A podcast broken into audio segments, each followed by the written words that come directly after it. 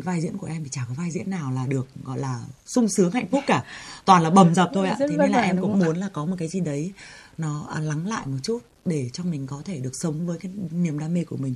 Thì bên cạnh cái niềm đam mê diễn xuất và những vai diễn thì đó là niềm đam mê bất tận của em đấy chính là hát ạ ở sân khấu của trời sinh vật cặp thì khán giả đã được thưởng thức những cái tiết mục của thanh hương. Dạ. với cái giọng hát đầy nội lực và những cái um, tiết mục với những cái phong cách rất là đa dạng. Dạ. vậy thì hương uh, nói là âm nhạc cũng là niềm đam mê của mình có bao giờ thanh hương nghĩ là mình sẽ lấn sân sang âm nhạc không em không nghĩ tới điều đó nhưng mà nếu như mà uh, nếu như có duyên thì mình vẫn sẽ cố gắng thôi ạ tức là sau khi một cuộc thi um, kết thúc thì cũng có rất nhiều lời mời em đi hát.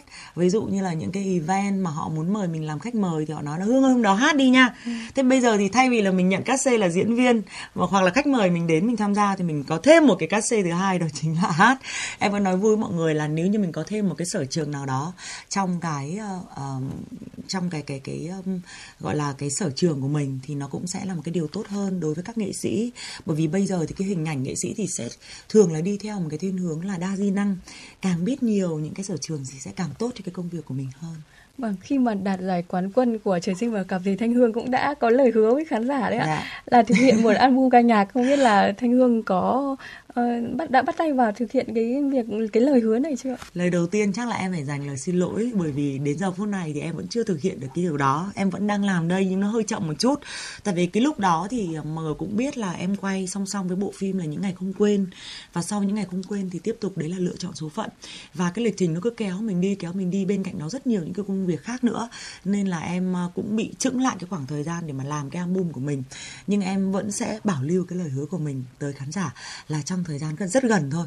Em sẽ gửi tới khán giả một cái món quà về âm nhạc của mình và chắc chắn không thể thay đổi được. Vâng. à, khán giả truyền hình cả nước thì rất là quen thuộc với thanh hương qua những cái bộ phim truyền hình cùng chiếu giờ vàng rồi. Dạ. nhưng mà à, khán giả ở thủ đô còn biết đến thanh hương là một diễn viên kịch nữa dạ. và đây là một cái công việc cũng rất là đam mê của thanh hương và uh, thanh hương còn được đoạt khá nhiều những cái giải thưởng từ những cái vai diễn kịch cơ.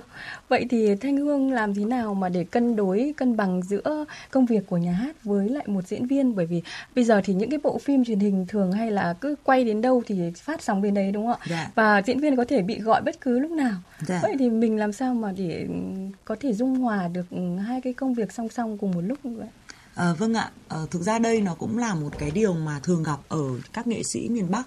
Tức là mình muốn vừa làm phim mình muốn vừa có thể chạy show được và mình cũng vẫn có thể đảm bảo công việc tại nhà hát của mình thì mình cũng phải biết cách sắp xếp làm sao để cho những cái khoảng thời gian đó nó không có trùng lặp với nhau.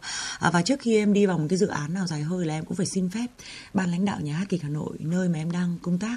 Hoặc là khi mà em nhận lịch của đoàn phim là em cũng phải sắp xếp làm sao. Và những cái điều này thì hiện tại bây giờ vẫn đang có thể sắp xếp ổn được.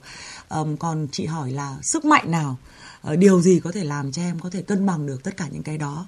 Thì em nghĩ rằng đó chính là cái tình yêu của mình với cái công việc mình đang làm ờ, và cho tới giờ phút này thì em cũng không hiểu tại sao mà nhiều khi mình có thể khỏe mạnh đến như vậy ừ. mình có thể chạy được nhiều như vậy nhưng có lẽ đấy chính là cái tình yêu mình dành cho nghệ thuật À, và khi Thanh Hương nói đến đây thì tôi nhớ đến một cái câu mà một thính giả muốn hỏi Thanh Hương là uh, Thanh Hương là một người khá mạnh mẽ độc lập có phải vì thế mà uh, Thanh Hương từng có biệt danh là biệt danh là Hương voi không ạ? cái biệt danh này thì um, là không phải là tự em đặt mà do một người anh cũng là một người đồng nghiệp và là sếp của em tại nhà kịch Hà Nội và ai cũng biết đó chính là nghệ sĩ nhân dân công lý.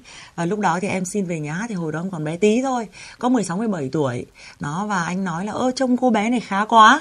Anh nói vui vậy thì anh hỏi nhưng mà trông có vẻ to cao nhỉ? Hay